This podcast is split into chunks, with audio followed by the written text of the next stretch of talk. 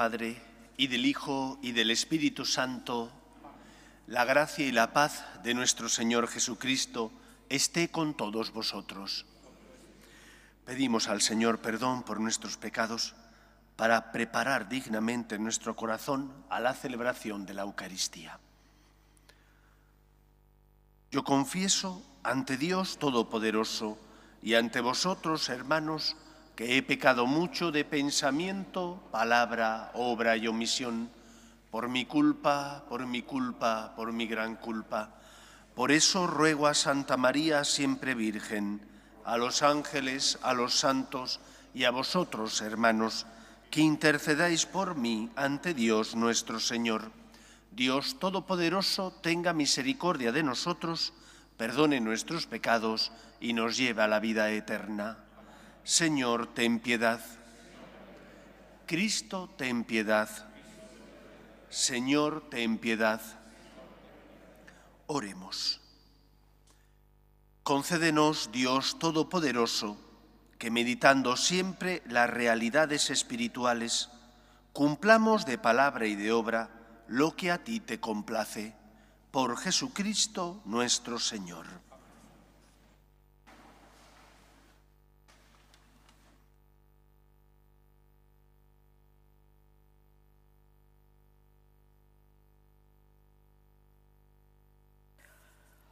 Comienzo del libro del eclesiástico. Toda sabiduría viene del Señor y está con Él eternamente. La arena de las playas, las gotas de la lluvia, los días de los siglos, ¿quién los contará? La altura del cielo, la anchura de la tierra, la hondura del abismo, ¿quién los rastreará? Antes que todo fue creada la sabiduría, la inteligencia y la prudencia, antes de los siglos. La raíz de la sabiduría, ¿a quién se reveló? La destreza de sus obras, ¿quién la conoció? Uno solo es sabio, temible en extremo, está sentado en su trono. El Señor en persona la creó, la conoció y la midió, la derramó sobre todas sus obras, la repartió entre los vivientes según su generosidad, se la regaló a los que lo temen. Palabra de Dios. Te alabamos, Señor. El Señor reina vestido de majestad. El Señor reina vestido de majestad. El Señor reina vestido de majestad.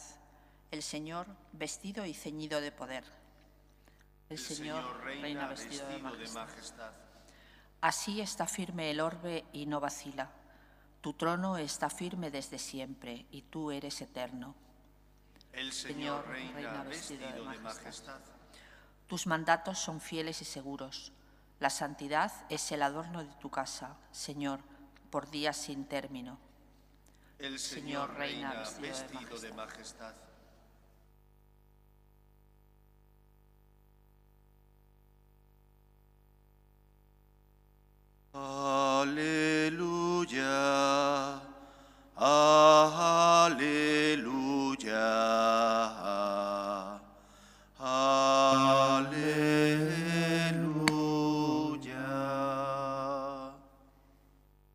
Señor esté con vosotros. Y con tu espíritu. Lectura del Santo Evangelio según San Marcos. Gloria a ti, Señor. En aquel tiempo, cuando Jesús y los tres discípulos bajaron de la montaña, al llegar a donde estaban los demás discípulos, vieron mucha gente alrededor y a unos escribas discutiendo con ellos. Al ver a Jesús, la gente se sorprendió y corrió a saludarlo. Él les preguntó, ¿de qué discutís? Uno le contestó, Maestro, te he traído a mi hijo. Tiene un espíritu que no lo deja hablar y cuando lo agarra, lo tira al suelo, echa espumarajos, rechina los dientes y se queda tieso. He pedido a tus discípulos que lo echen y no han sido capaces. Él les contestó, gente sin fe, ¿hasta cuándo estaré con vosotros? ¿Hasta cuándo os tendré que soportar? traédmelo. Se lo llevaron. El espíritu en cuanto vio a Jesús retorció al niño, cayó por tierra y se revolcaba echando espumarajos. Jesús preguntó al padre, ¿cuánto tiempo hace que le pasa esto? Contestó él, desde pequeño, y muchas veces hasta lo ha echado al fuego y al agua para acabar con él. Si algo puedes, ten lástima de nosotros y ayúdanos. Jesús replicó, si puedo, todo es posible al que tiene fe. Entonces el padre del muchacho gritó, tengo fe, pero dudo, ayúdame. Jesús, al ver que acudía gente, increpó al espíritu inmundo, diciendo, Espíritu mudo y sordo, yo te lo mando, vete y no vuelvas a entrar en él. Gritando y sacudiéndolo violentamente, salió. El niño se quedó como un cadáver, de modo que la multitud decía que estaba muerto. Pero Jesús lo levantó, cogiéndolo de la mano, y el niño se puso en pie. Al entrar en casa, sus discípulos le preguntaron a solas, ¿por qué no pudimos echarlo nosotros? Él les respondió, esta especie solo puede salir con oración. Palabra del Señor. Gloria a ti, Señor Jesús. Los milagros ocupan un lugar importantísimo y fundamental en el relato de los evangelios. No se puede entender la vida pública de Cristo sin estos actos que son expresión de la gracia, del amor y de la misericordia divina. Cristo siente compasión del desvalimiento, de los problemas de los hombres, de las cruces que tenemos que afrontar. Y como siente compasión de los que sufren, el Señor acude en ayuda de ellos y con su poder les libera del mal. Sin poner en duda, lógicamente, el sentido histórico del milagro, que es histórico, creo que podemos cada uno de nosotros también hacer una lectura espiritual para nuestra propia vida. No es que estemos poseídos por el demonio, no pero sí estamos asediados por el demonio, porque Él nos tienta. En cuántos momentos de la vida experimentamos decepción, cansancio, desesperación, porque intentamos amar a Dios, porque luchamos por ser fieles a Él, porque guiados por un sacerdote tenemos un plan de vida, pero experimentamos con dolor nuestra debilidad. Caemos, volvemos a tropezar y podemos correr el riesgo de caer en la desesperanza, de pensar, ¿y cuándo dominaré mis pasiones? ¿O cuándo lograré hacer lo que el Señor me pide? ¿Cuándo dejaré de sentir, por lo tanto, la mordedura de la tentación? Hace unos años os recomendé un libro que se titula El arte de aprovechar nuestras faltas. Ojalá y no caigamos pero la realidad es que somos débiles, tropezamos y caemos. Por eso, ante la debilidad, lo que tenemos que hacer es confiar más en Dios. Y Jesús nos da la clave en este Evangelio. Dice en otro paralelo distinto a este, donde ocurre lo mismo, los discípulos se han marchado a predicar porque Cristo les envía y vuelven muy contentos. Y le dicen, Maestro, hemos expulsado hasta demonios. Pero le dicen, pero ha habido uno de ellos que no hemos podido hacerlo. Y Jesús les contesta, hay algunas especies de demonios que solo se pueden expulsar con mucha oración y sacrificio. Eso nos da la clave. Nosotros tenemos que confiar en Dios, pero para luchar contra los ataques del demonio es imprescindible, primero, la confianza en Dios, perseverancia. No pensar que vas a recorrer el camino de la noche a la mañana. Muchas veces queremos ir tan rápido por comodidad. Me gustaría no sentir la tentación, porque la tentación me duele, supone esforzarme, supone superarme a mí mismo, supone una y otra vez levantarme cuando he caído.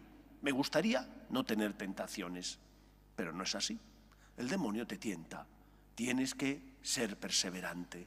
En segundo lugar, ¿qué armas tienes para luchar?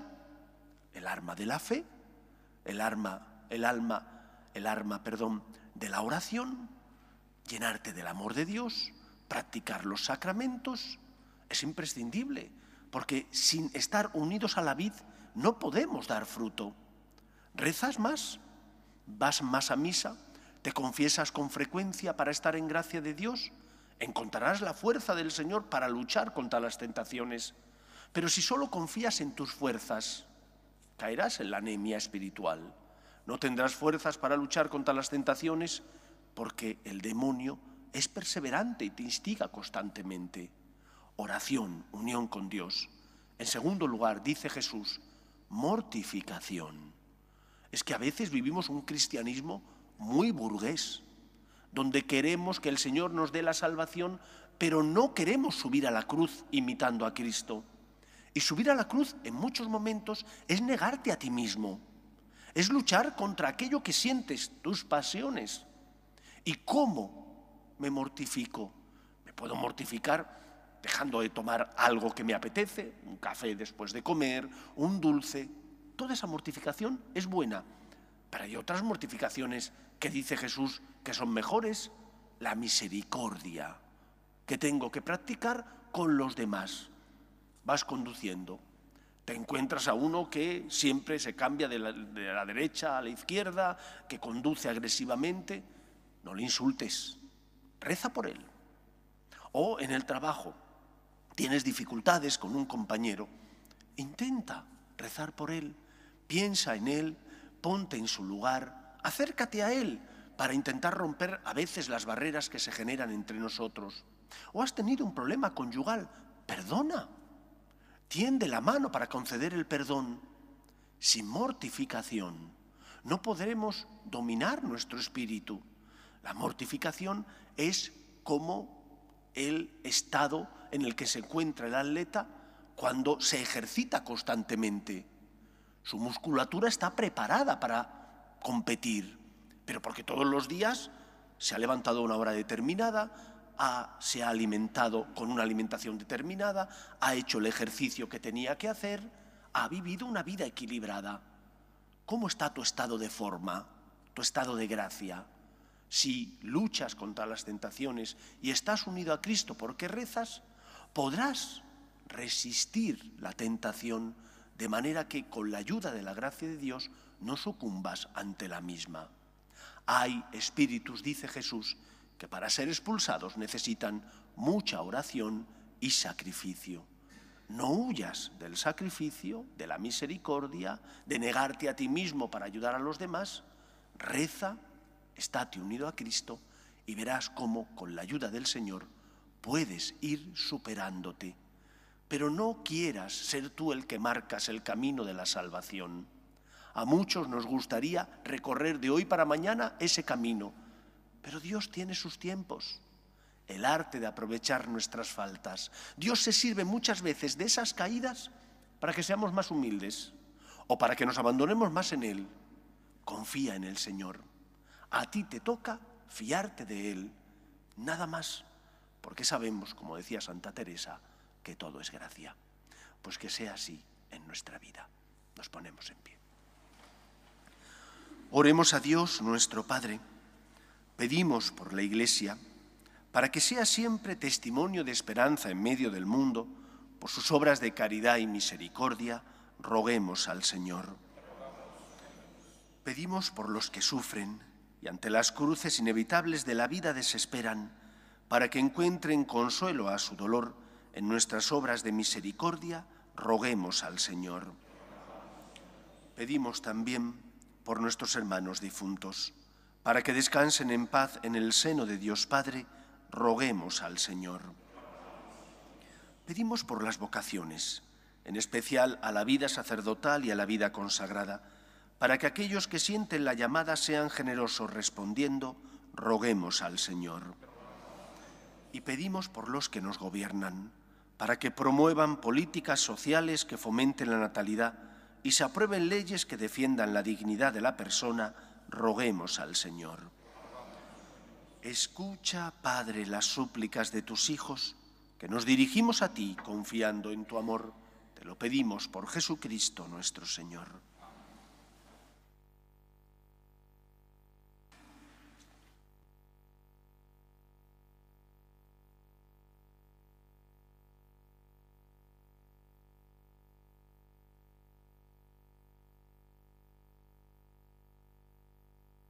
Bendito seas, Señor Dios Todopoderoso, por este pan, fruto de la tierra y del trabajo del hombre, que recibimos de tu generosidad y ahora te presentamos.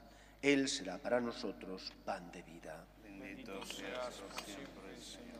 Bendito seas, Señor, por este vino, fruto de la vida y del trabajo del hombre, que recibimos de tu generosidad y ahora te presentamos.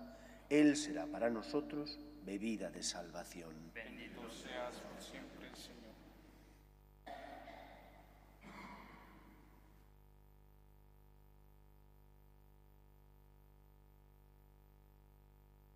Orad, hermanos, para que este sacrificio, nuestro y vuestro, sea agradable a Dios Padre Todopoderoso. Señor, recibe en tus manos este sacrificio para alabanza y gloria de su nombre, para nuestro bien y toda su santa iglesia. Al celebrar tus misterios con la debida reverencia, te rogamos, Señor, que los dones ofrecidos en reconocimiento de tu gloria nos aprovechen para la salvación. Por Jesucristo nuestro Señor. El Señor esté con vosotros. Levantemos el corazón. Demos gracias al Señor nuestro Dios. ¿Verdad? Es justo y necesario, es nuestro deber y salvación. Darte gracias siempre y en todo lugar, Señor Padre Santo, Dios Todopoderoso y Eterno, por Cristo Señor nuestro, a quien hiciste fundamento de todo y de cuya plenitud quisiste que participáramos todos. Siendo Él de condición divina, se despojó de su rango y por su sangre derramada en la cruz puso en paz el universo y así, exaltado sobre todo cuanto existe, es fuente de salvación eterna para cuantos creen en Él. Por eso, con los ángeles y arcángeles y con todos los coros celestiales, cantamos sin cesar el himno de tu gloria. Santo, santo, santo es el Señor, Dios del universo. Llenos están el cielo y la tierra de tu gloria. Osana en el cielo. Bendito el que viene en nombre del Señor. Osana en el cielo. Santo eres en verdad, Señor, fuente de toda santidad. Por eso te pedimos que santifiques estos dones con la efusión de tu Espíritu, de manera que se conviertan para nosotros en el cuerpo y la sangre de Jesucristo nuestro Señor, el cual, cuando iba a ser entregado a su pasión, voluntariamente aceptada, tomó pan, dándote gracias lo partió y lo dio a sus discípulos diciendo, Tomad y comed todos de él, porque esto es mi cuerpo que será entregado por vosotros.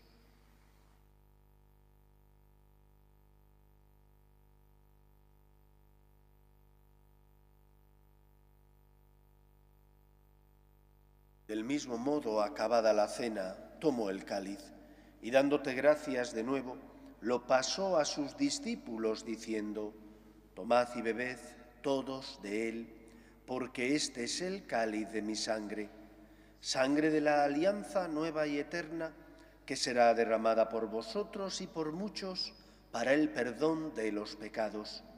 Haced esto en conmemoración mía.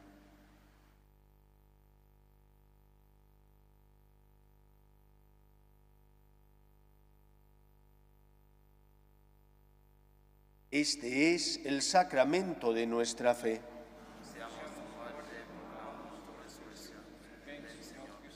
Así pues, Padre, al celebrar ahora el memorial de la muerte y resurrección de tu Hijo, te ofrecemos el pan de vida y el cáliz de salvación, y te damos gracias porque nos haces dignos de servirte en tu presencia. Te pedimos humildemente que el Espíritu Santo congregue en la unidad a cuantos participamos del cuerpo y sangre de Cristo. Acuérdate, Señor, de tu iglesia extendida por toda la tierra y con el Papa Francisco, con nuestro obispo Carlos y todos los pastores que cuidan de tu pueblo, lleva a su perfección por la caridad. Acuérdate también de nuestros hermanos que durmieron en la esperanza de la resurrección, de tus hijos Carlos, Salvador, María, Rigoberto, de todos los que han muerto en tu misericordia, admítelos a contemplar la luz de tu rostro.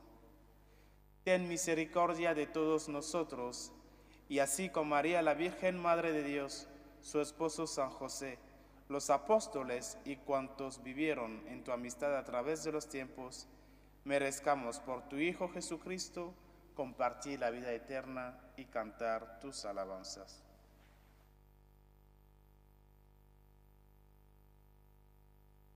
Por Cristo, con Él y en Él, a ti Dios Padre Omnipotente, en la unidad del Espíritu Santo, todo honor y toda gloria por los siglos de los siglos. El amor de Dios ha sido derramado en nuestros corazones con el Espíritu Santo que se nos ha dado. Digamos con fe y esperanza, Padre nuestro que estás en el cielo, santificado sea tu nombre, venga a nosotros tu reino hágase tu voluntad en la tierra como en el cielo. Danos hoy nuestro pan de cada día. Perdona nuestras ofensas, como también nosotros perdonamos a los que nos ofenden. No nos dejes caer en la tentación y líbranos del mal. Líbranos de todos los males, Señor, y concédenos la paz en nuestros días, para que, ayudados por tu misericordia, vivamos siempre libres de pecado y protegidos de toda perturbación mientras esperamos la gloriosa venida de nuestro Salvador Jesucristo. Señor Jesucristo, que dijiste a tus apóstoles, la paz os dejo, mi paz os doy, no tengas en cuenta nuestros pecados, sino la fe de tu Iglesia, y conforme a tu palabra concédele la paz y la unidad tú que vives y reinas por los siglos de los siglos. La paz del Señor esté siempre con vosotros. Daos fraternalmente la paz.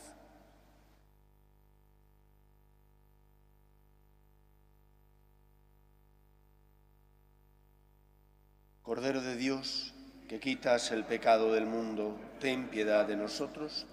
Cordero de Dios, que quitas el pecado del mundo, ten piedad de nosotros. Cordero de Dios, que quitas el pecado del mundo, danos la paz.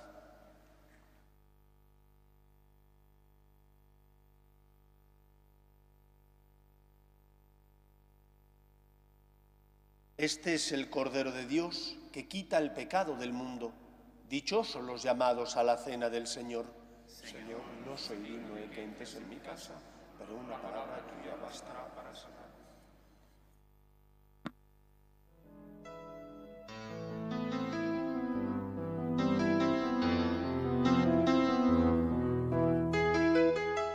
Creo, Jesús mío, que estás realmente presente en el Santísimo Sacramento del altar. Te amo sobre todas las cosas y deseo recibirte dentro de mi alma, pero como ahora no puedo comulgar, ven al menos espiritualmente a mi corazón. Y como si ya te hubiese recibido, te abrazo y me uno del todo a ti. Señor, no permitas que me aparte de ti. Amén.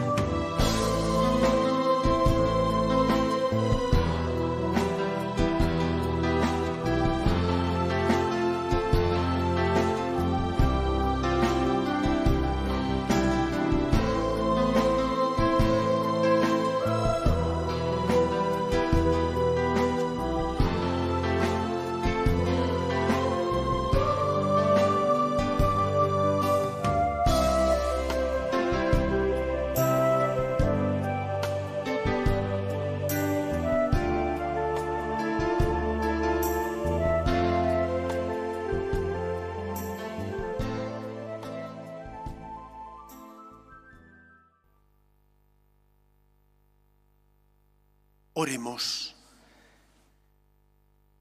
Concédenos, Dios Todopoderoso, alcanzar el fruto de la salvación, cuyo anticipo hemos recibido por estos sacramentos, por Jesucristo nuestro Señor.